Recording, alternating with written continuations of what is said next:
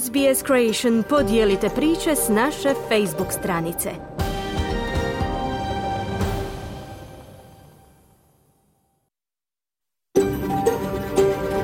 SBS, a world of difference. You're with SBS Croatian on mobile, online and on radio. Vi ste uz SBS Creation na svojim mobilnim uređajima na internetu i radio.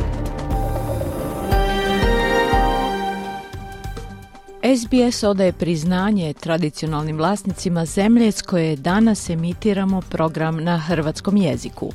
Izražavamo poštovanje prema narodu Vurunđeri Vojvurung, pripadnicima nacije Kulin, njihovim bivšim i sadašnjim starješinama. Također odajemo priznanje tradicionalnim vlasnicima zemlje i svih aboriđenskih naroda i naroda s otoka u Toresovom tjesnacu, na čijoj zemlji slušate naš program. Dobar dan i dobrodošli u program radija SBS na hrvatskom jeziku za utorak 21. studenog. Ja sam Marijana Buljan i vodit ću vas sljedećih sat vremena kroz vijesti i aktualnosti.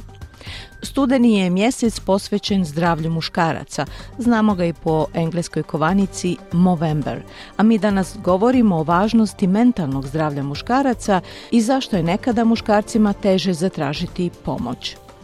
Čućete i o razlozima zabrinjavajuće najave da čak trećina liječnika opće prakse u sljedećih pet godina planira napustiti struku.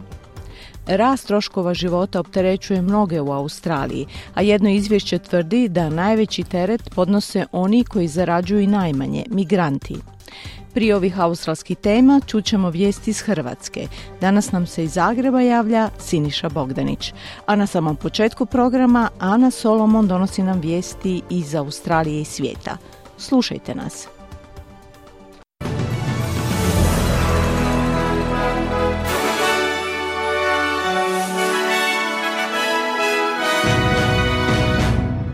Današnjim vijestima poslušajte Novi Južni Wales ubrzava sastanak Međuvjerskog vijeća uslijed lokalnih napetosti povezanih s ratnim zbivanjima na Srednjem istoku. Obitelji otetih Izraelaca se susreću s Benjaminom Netanjahuom, tražeći jamstvo u njihovom povratku kućama. I savezni ministar obrazovanja predsjeda sastankom na kojemu će razgovarati o ulaganju napora da se iskorijeni seksualno zlostavljanje studenata na sveučilištima.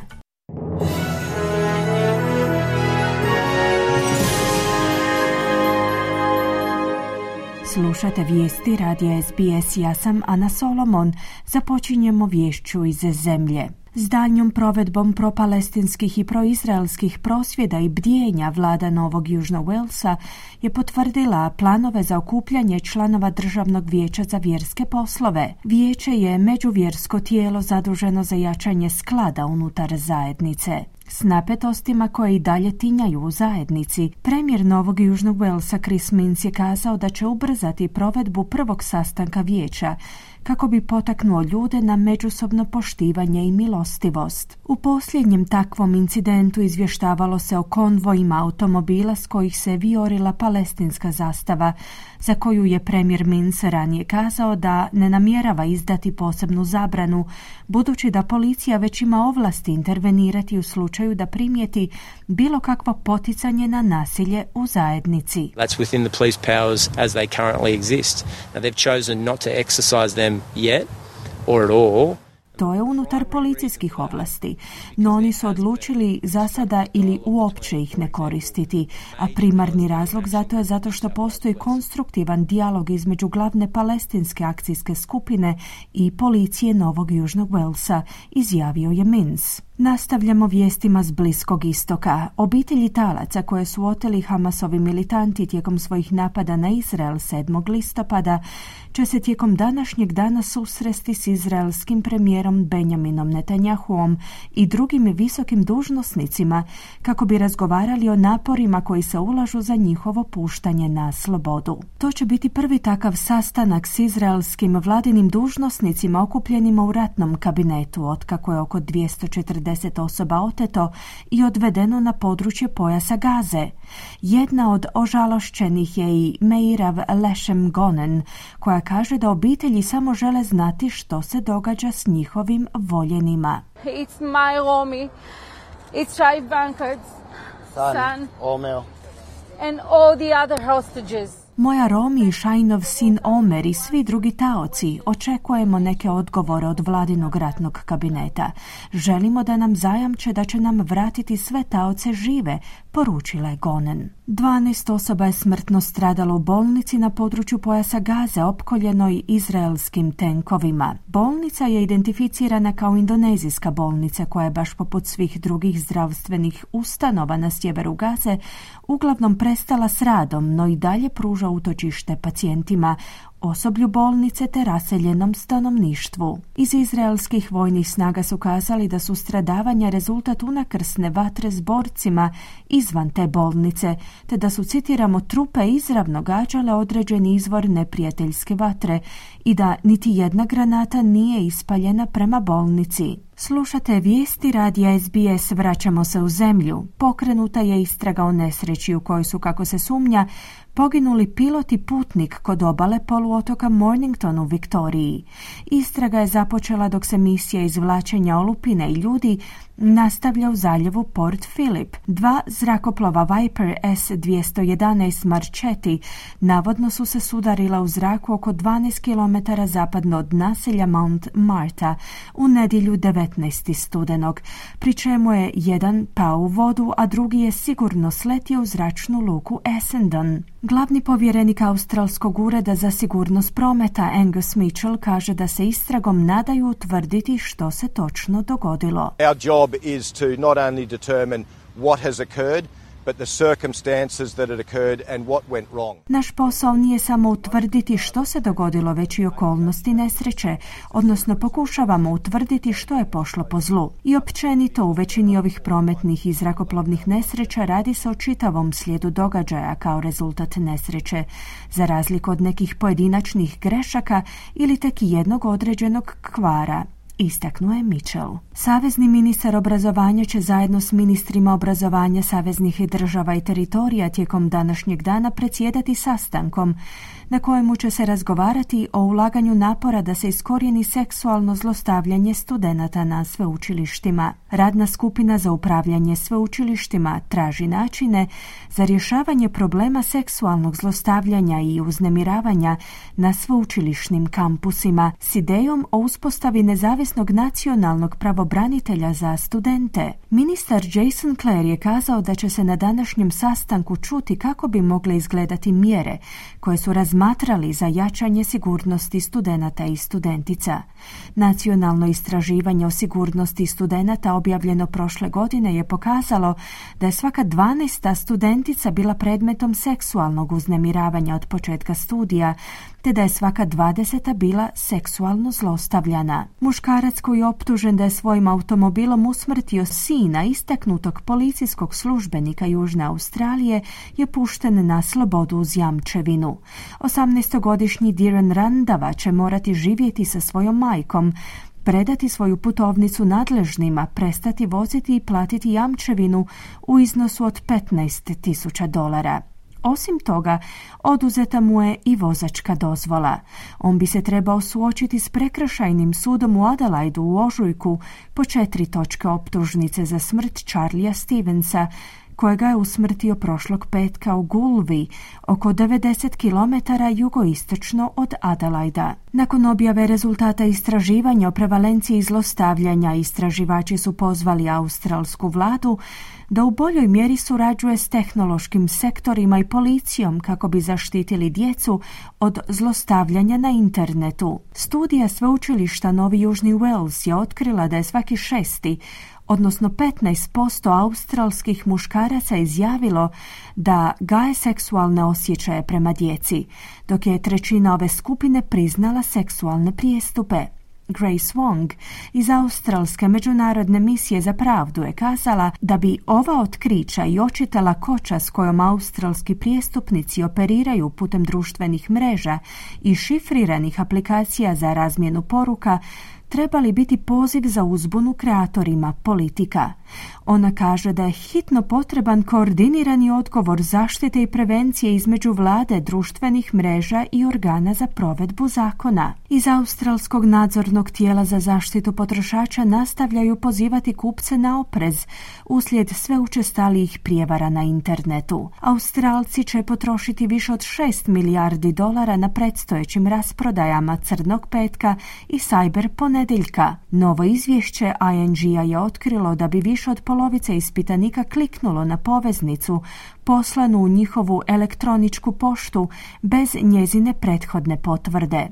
U ACCC-u upućuju na alarmantan porast lažnih internetskih stranica koje oponašaju izgledi i logotipe legitimnih trgovaca. Iz ING-a se oglasio bankar Matthew Bowen koji upozorava kupce na oprez uoči rasprodaja. Be precautious, you know, make sure that you're checking the legitimacy of websites that you're purchasing from. Budite oprezni, pobrinite se da provjeravate legitimnost internetskih stranica na kojima kupujete. Ako se ponuda čini predobra da bi bila istinita, svakako nazovite tog prodavača ili provjerite njihovu internetsku stranicu kako biste potvrdili da je ponuda legitimna. I naravno, ako u bilo kojem trenutku smatrate da je došlo do neke prijevare ili da ste postali žrtvom prijevare, stupite u kontakt s prodavačem, odnosno sa svojom bankom i prijavite te incidente što je brže moguće, poručuje Bowen. Rezultati najnovijeg istraživanja upućuju na to da mladi Australci obuzdavaju svoju potrošnju u većoj mjeri u odnosu na druge dobne skupine, te da čak i smanjuju potrošnju na osnovne životne namirnice.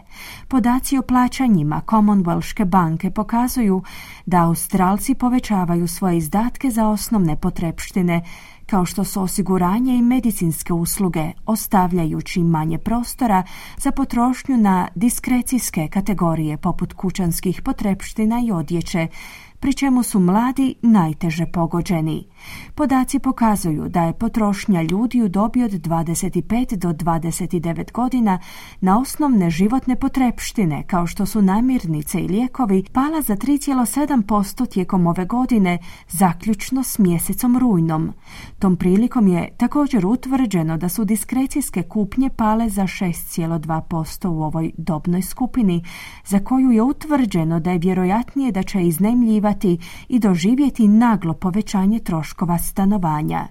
Wade Tubman iz Combank kaže da mladi ljudi u 20. godinama života i dalje pronalaze mjesto u svojem proračunu za potrošnju na zabavne sadržaje, unatoč tome što su smanjili svoju potrošnju u drugim područjima. And the reason they're doing that is they're wanting to prioritize what wallet they have left or what spending they have available into experiences that they missed out on during COVID. Razlog tome je taj što žele dati prioritet onome što im je u novčaniku preostalo na iskustva koja su propustili tijekom pandemije covida, a posebno žele i dalje putovati i ići na koncerte i u kino, odnosno nadoknaditi vrijeme provedeno s obitelji i prijateljima koje su propustili tijekom nekoliko posljednjih godina, naglašava Tapman.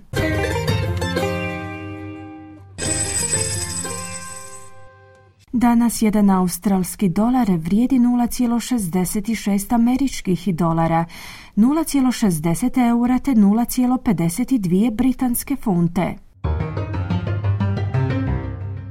I na koncu kakvo nas vrijeme očekuje tijekom današnjeg dana u većim gradovima Australije. Perth sunčano uz najvišu dnevnu temperaturu do 36 stupnjeva Celzija, Adelaide djelomična na oblaka 24, Melbourne mogućnost pljuskova i 20 stupnjeva, Hobart djelomično oblačno 21, Canberra manji pljuskovi 27, Sydney djelomično oblačno te 26 stupnjeva, Brisbane kiša 26 i na posljedku Darwin gdje će prevladavati uglavnom sunčano uz najvišu dnevnu temperaturu do 35 stupnjeva Celzija. Slušali ste vijesti radija SBS. Za više vijesti posjetite SBS News.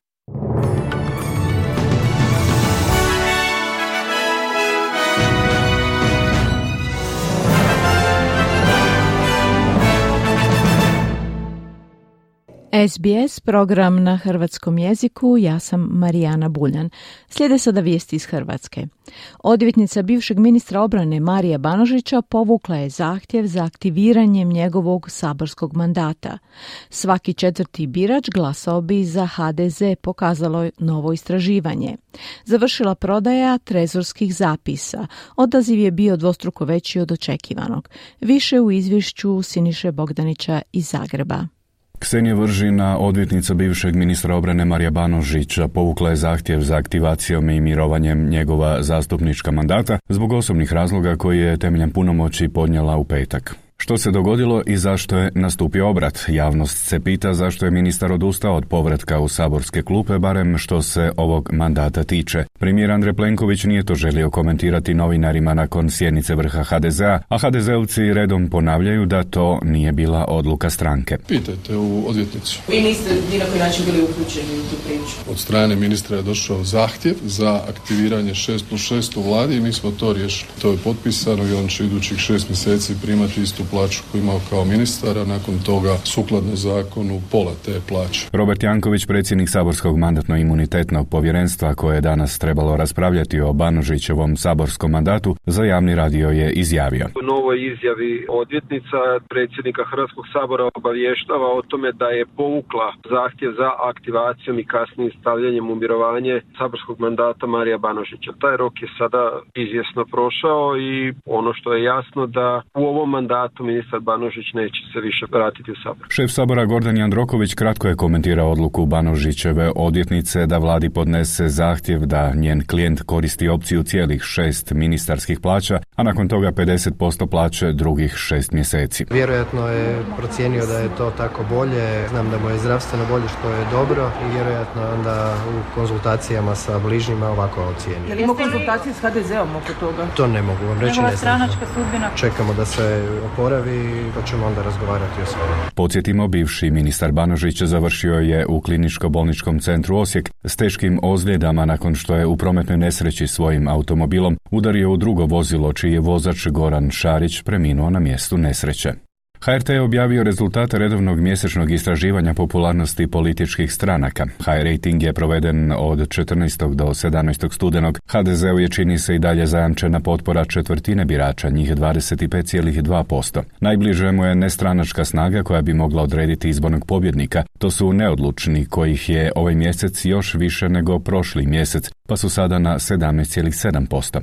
Drugi izbor birača SDP, studeni završavaju na 15,4%. Slijedi ga Možemo, koji ima 9,9%. Politiziranje kolone sjećanja vukovarskog gradonačelnika Ivana Penave, Ivanu Penavi kao predsjedniku domovinskog pokreta priskrbilo je čini se neku političku korist, barem ako je suditi prema anketi. Njegova stranka ovaj je mjesec preskočila Most i izbila je na četvrto mjesto. Domovinski pokret sada je na 8,3%, Most je peti na 7%. Ujedno je to i zadnja stranka koja prelazi izborni prag, objavio je HRT. Mediji su objavili rezultate navodnih HDZ-ovih internih anketa prema kojima vladajuća stranka osvoja samo 55 mandata, a što je za 11 mandata manje nego na izborima 2020. To je komentirao predsjednik stranke Andrej Plenković, a komentirao je i intervju ministra obrane Ivana Anušića koji je rekao da bi volio da je domovinski pokret u koaliciji s HDZ-om. On je rekao da nije do njega nego je do njih. Mislim da je to bila više rečenična konstrukcija nego neka ljubav. Inače, domovinski pokret ako se sjećate na prošlim izborima, expressis verbis, rekao da neće u koaliciju sa predsjednikom HDZ-a, to je sa mnom. Mi smo im rekli hvala lijepo, doviđenja i ostavili ih tamo gdje spadaju, a to je u oporbu. Svaka ona politička opcija koja će pristupati HDZ-u na ucjenjivački način, kao što je primjerice Most nastupao, nema ni teoretske šanse, bez obzira tko što rekao, da ti ljudi budu partneri HDZ-u. Inače, čujem nekako bucanje po medijima o nekakvim fantomskim internim anketama HDZ-a o malom broju mandata. Mi smo stalno u dvije ankete, na jednoj oko 25, na drugoj oko 29-30%. Znači ova brojka koja se pojavila je svakako Lažna. Toliko je lažna da s kim god sam ja razgovarao, niko za to nije čuo.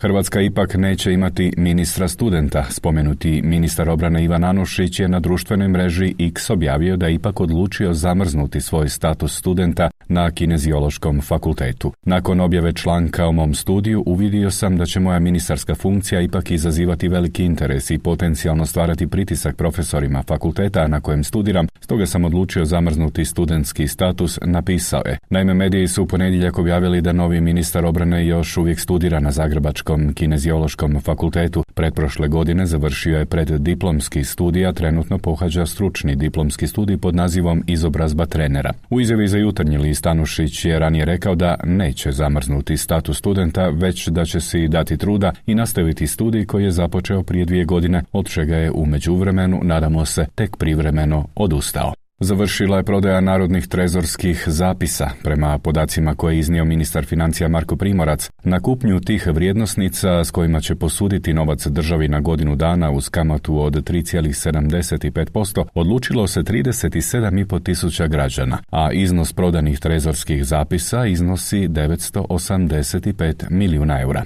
Do sada je upareno u smislu uparivanja uplata i sjelo, da tako kažem, na račun 971 milijun eura. Dakle, očekujemo da će se do kraja obaviti to uparivanje i e, da ćemo imati uskoro i konačne podatke, ali oni neće značajno odstupati od ovoga što sam do sada iznio. Treba istaknuti kako je uz izdanje narodne obveznice kada smo prikupili nešto više od 1,3 milijarde eura uz ovo izdanje trezorskih zapisa, de facto iz poslovnih banaka sa štednje, odnosno sa depozita, da tako kažem, po viđenju u državnu riznicu uplaćeno preko 2 milijarde eura, dakle radi se o značajnom iznosu, o iznosu koji koji je isto tako značajan zbog toga što će iznos kamata koji će država plaćati za to ostati hrvatskim građanima, dakle radi se o oko 80 milijuna eura otprilike na godišnjoj razini. Ovo je naravno i politička poruka, poruka poslovnim bankama u smislu kamatnih stopa i jako nam je drago prije svega da se građani vraćaju na tržište kapitala. A mi smo za sutra predvidjeli 100 milijuna eura za institucionalne ulagače kada govorimo o trezorskim zapisima, međutim Ministarstvo financija kod izdanja trezorskih zapisa ima mogućnost dakle zadržati tu autonomiju da prihvati manji iznos ili čak veći iznos ukoliko ponude budu dobre. Komemorativnim programom Ovčara Vječna rana na mjestu masovne grobnice na Ovčari obilježena je 32. obljetnica ubojstva 200 ranjenika i civila koje su pripadnici bivše Jugoslavenske narodne armije i srpskih paravojnih postrojbi nakon zaposjedanja grada ubili na tom vukovarskom poljoprivrednom dobru. Komemoraciji su nazočili potpredsjednik vlade i ministar hrvatskih branitelja Tomo Medved, potpredsjednik i ministar obrane Ivan Anušić i vukovarski gradonačelnik Ivan Penava koji su s drugim izaslanstvima položili položili vijence i upalili svijeće podno spomenika na Ovčari. Ministar obrane Ivan Anušić. Za mnogo zločina u Hrvatskoj domovinskom ratu krivici nisu odgovarali. U tome nećemo odustati i u tome nećemo stati. Tražit ćemo krivce i tražit ćemo odgovore za ono što je učinjeno Hrvatima od 91. godini pa do 95. Malo ljudi u Hrvatskoj zna da je kroz ove logore ovdje 10.000 Hrvata prošlo. 10.000 Hrvata, toga je 700 ubijeno ovdje da su ovdje izvršena najgora, najgori ratni zločini koji se mogu zamisliti od silovanja, od ubijanja djece i narod mučenja i ubijanja i civila i hrvatskih vojnika, to je branitelja e, grada Vukora. I ovo je najveći logor na teritoriju Republike Hrvatske u domovinskom ratu. Ovome dodajemo da je srbijanska neprofitna organizacija Fond za humanitarno pravo zatražila da institucije Srbije procesuiraju časnike bivše JNA koji su izravno pridonijeli zločinu počinjenom na Ovčari kao i da odustanu od podrške ratnim zločincima i da odlučnije pridonesu potrazi za nestalima. Od institucija Srbije ova organizacija za ljudska prava zatražila je i da okončaju višegodišnju potragu za posmrtnim ostacima žrtava i omoguće stvaranje dostojanstvene kulture sjećanja na žrtve. Za zločine na ovčari su po zapovjednoj odgovornosti pred Međunarodnim kaznenim tribunalom za bivšu Jugoslaviju osuđeni pukovnik tadašnje JNA Mile Mrkšić na 20 godina zatvora i major JNA Veselin Šljivančanin na 10 godina zatvora, no brojni izvršitelji i danas hodaju posve slobodni. Za danas toliko o aktualnostima iz Hrvatske, za SBS iz Zagreba Siniša Bogdanić. Hvala Siniši i toliko u vijestima za ovaj program. U nastavku govorimo o australskim temama, o mentalnom zdravlju muškaraca, nezadovoljstvu liječnika opće prakse i praksi napuhivanja cijena. Ostanite uz program radija SBS na hrvatskom jeziku. Slušate SBS na hrvatskom jeziku, ja sam Marijana Buljan. Okrećemo se sada australskim aktualnim temama.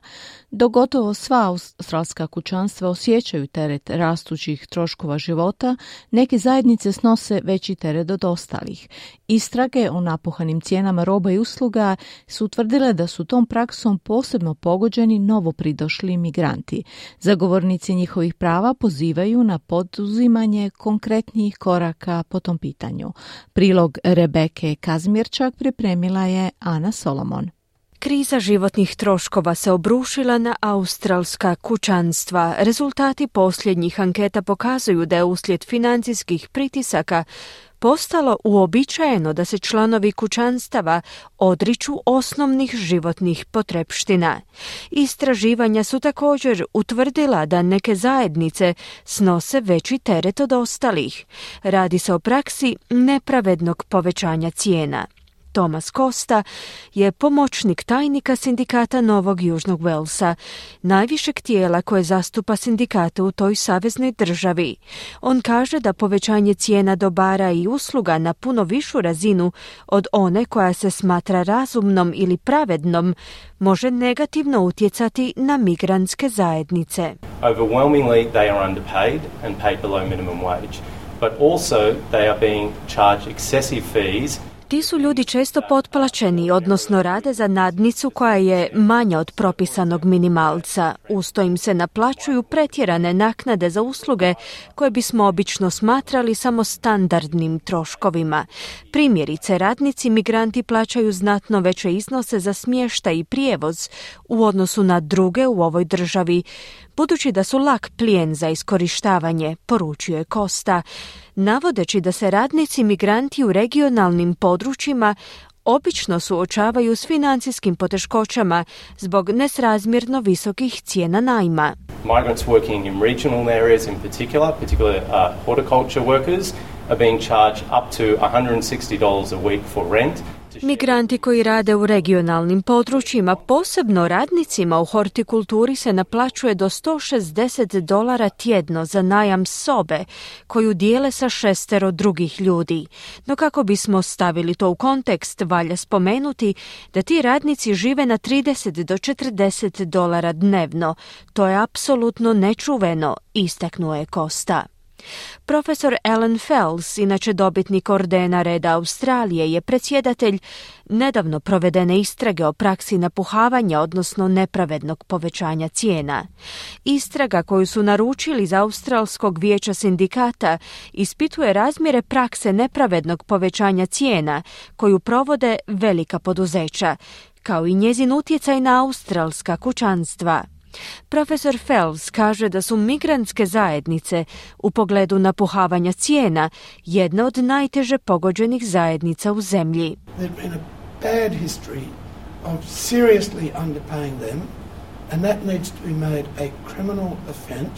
u povijesti su zabilježeni ozbiljni slučajevi potplaćivanja, što bi u slučaju namjernog i kontinuiranog pristupanja takvoj praksi trebalo biti proglašeno krivičnim dijelom. Osim toga, migrantske obitelji su pogođene i u nekim drugim životnim područjima prilikom slanja novca članovima obitelji u njihovim domicilnim zemljama ili unošenja novca iz inozemstva.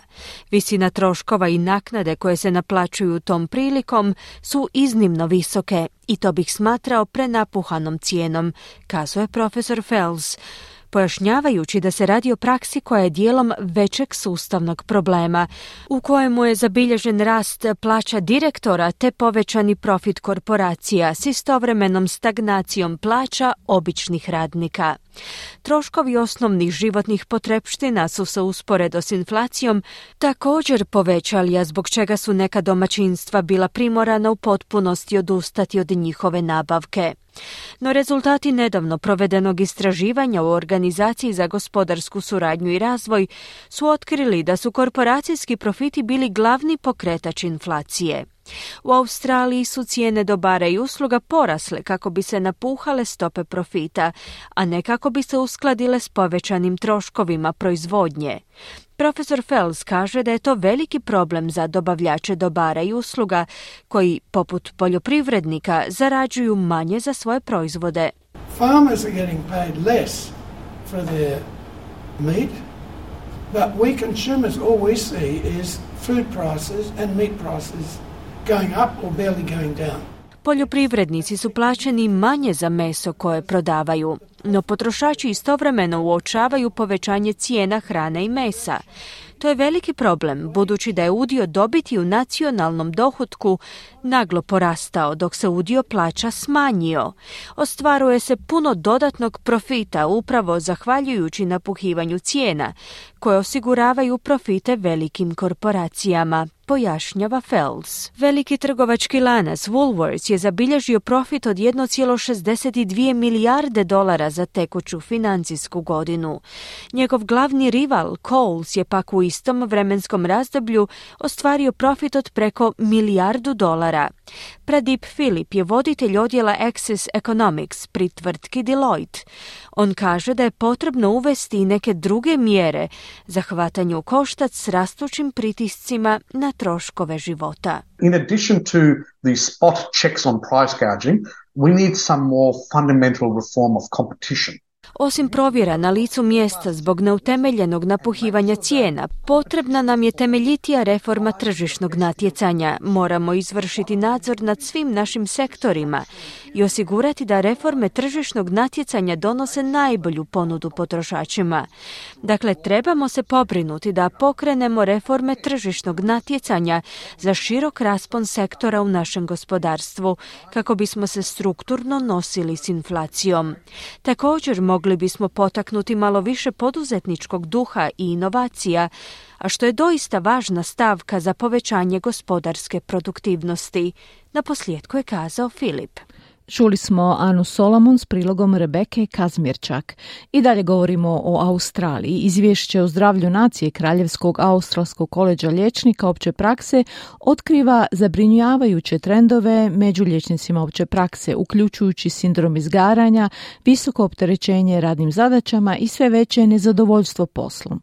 Prema istraživanju, gotovo trećina australskih liječnika opće prakse planira napustiti struku u sljedećih pet godina, a u nekim dijelovima zemlje već je teško doći do liječnika. Prilog Ruth McHugh Dillon i Rayane Tamer pripremila je Mirna Primorac. Manje od polovice australskih liječnika opće prakse preporučuje ovu profesiju mlađim kolegama, dok više od 70% pati od sindroma izgaranja. Gotovo trećina planira smanjiti ili potpuno napustiti profesiju u sljedećih pet godina. Ove alarmantne brojke proizlaze iz najnovijeg izvješća Kraljevskog australskog koleđa liječnika opće prakse pod nazivom Zdravlje nacije za 2023. godinu. Izvješće ukazuje na rastuće nezadovoljstvo među australskim liječnicima opće prakse, što rezultira smanjenjem broja onih koji su spremni raditi u toj struci. Emily McDonald završava posljednje tjedne medicinske škole. Iako još uvijek traži posao i snova, sigurna je da ne želi postati liječnica opće prakse.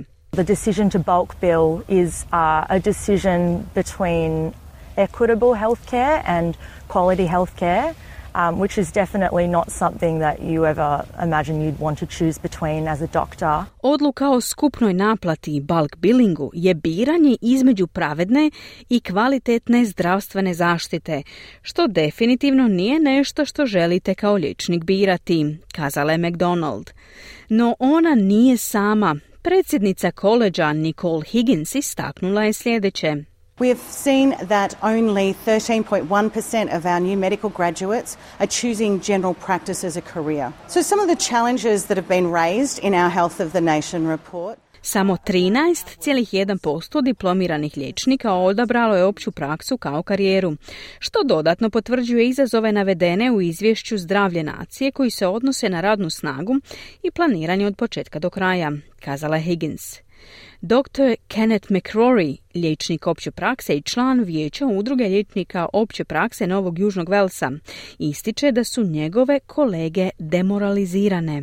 They're struggling to keep their doors open. Locally out here in South West Sydney, we've had about 30 practices closed in the last year or so just because they can't afford the overheads with the cost of living crisis. Borimo se održati vrata otvorenima. Lokalno ovdje u jugozapadnom Sidneju zatvoreno je oko 30 ordinacija u zadnjih godinu dana. Jednostavno si ne mogu priuštiti troškove. Naši pacijenti se suočavaju sa socioekonomskim izazovima.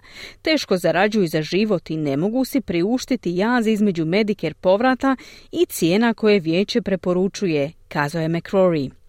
On kaže da razumije zašto mnogi studenti medicine izbjegavaju karijeru u općoj praksi. Uh,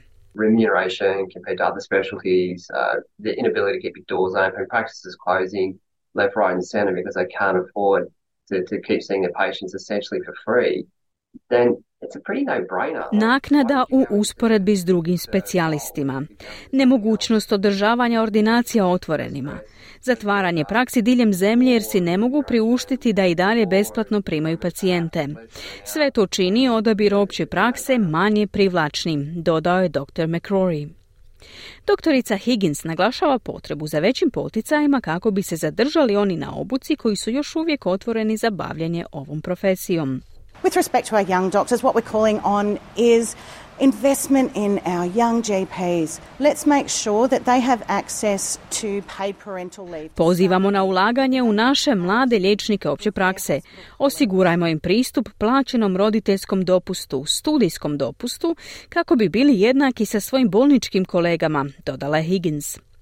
Savezna vlada ponovila je napore da poboljša Medicare, a ministar zdravstva Mark Butler ukazuje na utrostručenje poticaja za skupnu naplatu u saveznom proračunu za svibanj. I'm very confident that practices right across the country are changing their behaviour around bulk billing because of this historic investment. Vjerujem da će ordinacije diljem zemlje promijeniti svoje ponašanje prema skupnoj naplati zbog ove investicije. Vlada će transparentno objaviti podatke tijekom sljedećih mjeseci, kazao je ministar Butler.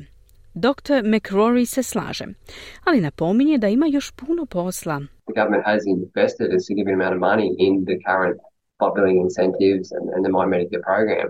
Problem is it's, it's not enough. It's nowhere near enough. And, it, and it's come a lot too late for a lot of my colleagues and a lot of the patients that they're trying to, to care for. Vlada je uložila značajnu količinu novca u trenutne poticaje za skupnu naplatu i program My Medicare, no to nije ni približno dovoljno i došlo je prekasno za mnoge moje kolege i njihove pacijente.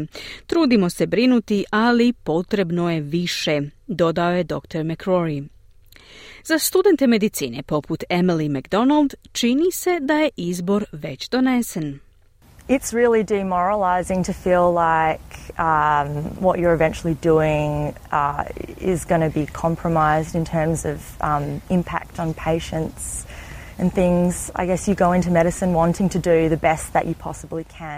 Stvarno je demoralizirajuće osjećati da će ono što radite biti ugroženo i utjecati na pacijente. Studiraš medicinu sa željom da pridoneseš društvu, ali ako to ne možeš ostvariti, to definitivno nije privlačno, na posljedku je kazala McDonald.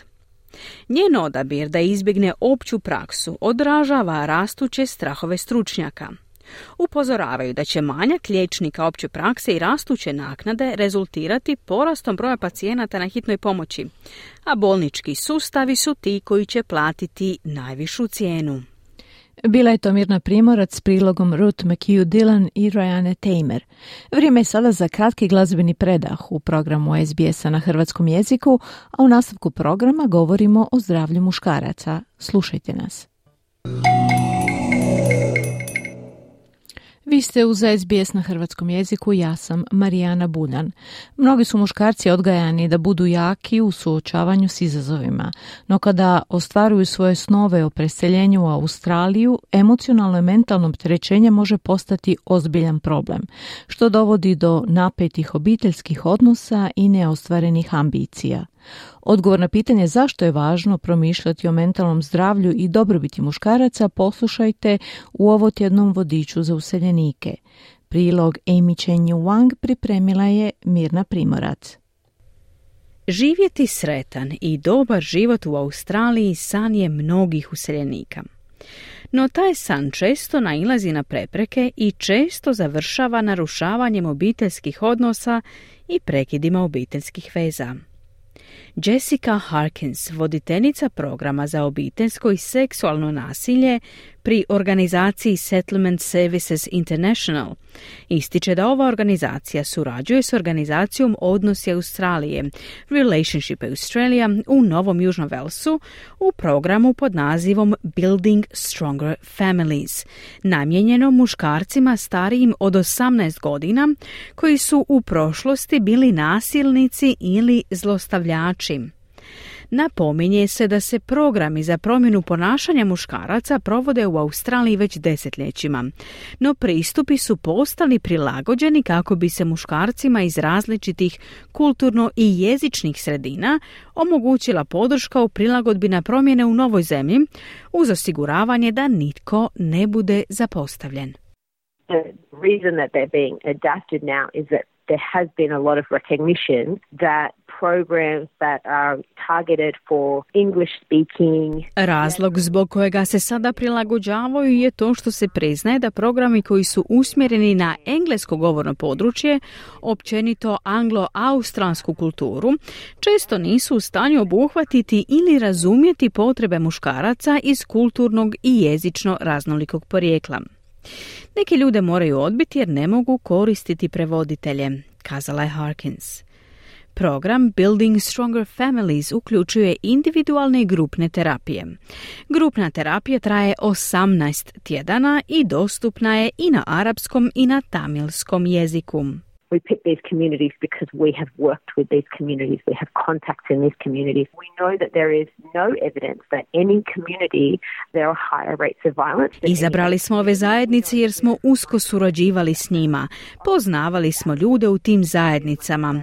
Nema dokaza da bilo koja zajednica ima više slučajeva nasilja od druge.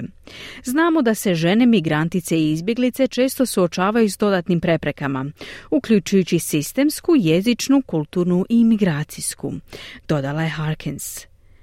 Gassan Nuim, rođen u Libanonu i bivši voditelj programa Building Stronger Families, ističe da u nekim kulturama muškarci često nose teret glave obitelji. To stvara očekivanje da je čovjek u kućanstvu hranitelj obitelji da ga stoga treba slušati i slijediti. He should be listened to, he should be followed. But the other part of it as well is uh, emotions coming from anxiety, from settlement. I am the breadwinner. About 80% of the... Treba ga slušati, treba ga slijediti, ali on istovremeno nosi breme tjeskobe, prilagođavanja. Ja sam osoba koja donosi kruh kući. Oko 80% sudionika projekta je ranije radilo u svojim zemljama podrijetla. Imali su vještine i zanimanja, ali kada su došli ovdje iz različitih razloga, poput nezaposlenosti, suočili su se s mnogim izazovima što je dodatno otežalo njihovu situaciju, kazao je Noem.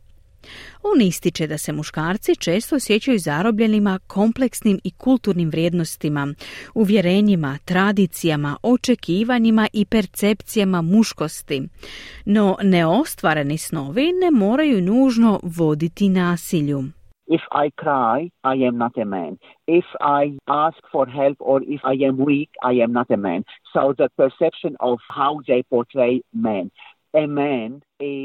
Ako plačem, nisam pravi muškarac. Ako potražim pomoć ili pokažem slabost, nisam pravi muškarac. No, percepcija o tome što čini pravog muškarca nije istinita. Muškarac je ljudsko biće ispunjeno emocijama.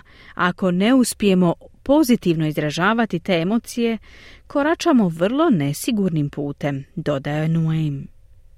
Doktorica Sumbondi, voditeljica tima za savjetovanje u organizaciji Relationship Australia u Južnoj Australiji, naglašava da prepoznavanje i prevladavanje prepreka za ostvarivanje sretnog života predstavlja prvi korak prema pozitivnim promjenama, koje istovremeno mogu biti izazovne i nagrađujuće. If the roles have been linked to people's identities, there's suddenly some sort of loss of identity in a new place. Also understanding that the fact that the role is changing does not make you less Ako su naše uloge povezane s našim identitetom i iznenada izgubimo taj identitet na novom mjestu, važno je shvatiti da promjena uloge ne umanjuje našu vrijednost ili doprinos. Prihvaćanje činjenice da život u novom kontekstu zahtjeva promjene je ključno, kazala je doktorica Ndi. U Južnoj Australiji, u Adelaidu, organizacija Relationship Australia vodi projekt pod nazivom Dobar život koji educira odrasle i mlade ljude afričkog podrijetla o obiteljskom nasilju. Doktorica Ndi potiče članove zajednice da uče jedni od drugih, razmjenjuju perspektive i iskustva dok se prilagođavaju životu u Australiji kako bi izgradili sretan život i snažne obitelji. Ponekad promjena u rodnim ulogama može rezultirati dubljim i zdravijim međuljudskim odnosima. there is a common goal here, there is a common vision here, then people are more open to actually start looking at, all right, so how can we address the issues that we are facing? We want our families to be happy. Svi dijelimo zajednički cilj, svi težimo zajedničkoj viziji. To otvara vrata ljudima da zajedno razmotre kako rješavati probleme s kojima se suočavaju. Želimo da obitelji budu sretne, želimo da djeca idu u školu, želimo dobar posao i sretan život kod kuće. Sve su te stvari još uvijek moguće, kazala je doktorica Ndi. Andrew King, stručnjak za dobrobit muškaraca i autor te voditelj obrazovanja u Relationship Australia Novi Južni Wales, predlaže da razmislite o nasljeđu koje želite ostaviti svojoj djeci kao početku svoje transformacije. How do you want your children to, when they turn 18, what would you like them to say about you? Thanks, Dad. Kako želite da vaša djeca govore o vama kad napune 18 godina? Što biste voljeli da kažu? Tata, hvala. Jako sam ti zahvalan za... Kako biste voljeli da završi ta rečenica? Kazao je King. Prema gospodinu Kingu, muškarci često uče neprikladno izražavanje emocija temeljem stereotipa o muškosti koji su im nametnuti u djetinstvu. Men have learned really to hide those feelings. Sadly, as you grow older and in relationships, it is important to share your feelings. It's actually not a sign of weakness, it's actually a sign of courage Muškarci su često naučeni potiskivati svoje osjećaje, no kako stare i stvaraju prijateljske odnose i ulaze u veze, teško im je pokazivati svoje emocije. To nije znak slabosti, već znak snage, hrabrosti i osnivanja dubljih veza s drugim ljudima. Jedna od ključnih stvari koje muškarci trebaju naučiti jest oslobađanje starih uvjerenja koja su ih oblikovala u djetinstvu kako bi mogli podijeliti svoje osjećaje s ljudima koji su im važni, dodaje King. On ističe da potisnute emocije ponekad mogu izbiti na površinu poput vulkana, što može rezultirati agresivnim ponašanjem. It's like a Coke bottle, which you actually shake. And one of the things which often we think we learn in life, it's not actually true, is that others actually... To je poput protresanja boce Coca-Cola i očekivanje da se čep nikada neće otvoriti.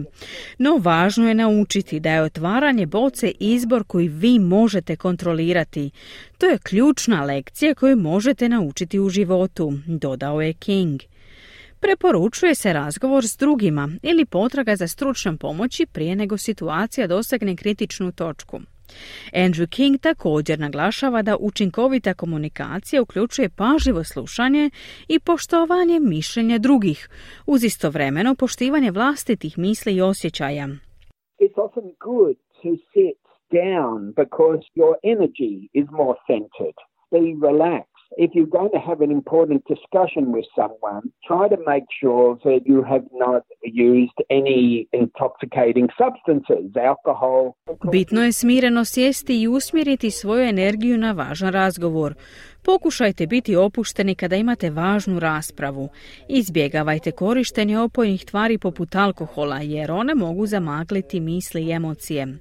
Planiranje unaprijed je ključno. Sve ovo može značiti da se morate ponašati drugčije nego što ste možda naučili što je izazovno, ali također može izazvati uzbuđenje, dodao je King.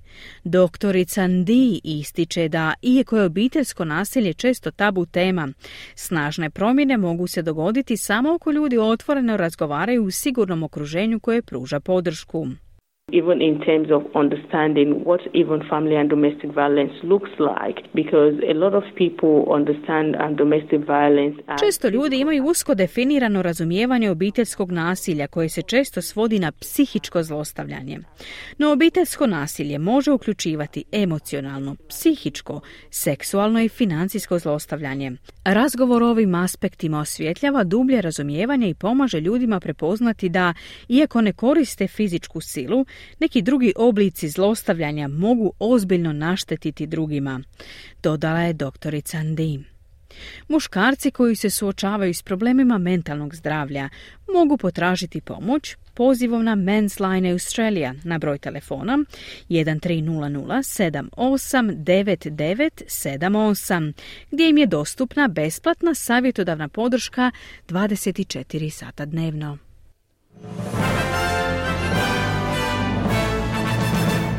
Približili smo se kraju današnjeg programa, evo ukratko vijesti dana. Vlada Novog Južnog Velsa ubrzava sastanak Međuvjerskog vijeća zbog lokalnih napetosti povezanih s ratnim zbivanjima na Srednjem istoku.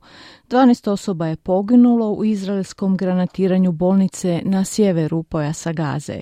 Savezni ministar obrazovanja predsjeda sastankom na kojim će se razgovarati o iskorjenjivanju seksualnog zlostavljanja studenata u Australiji.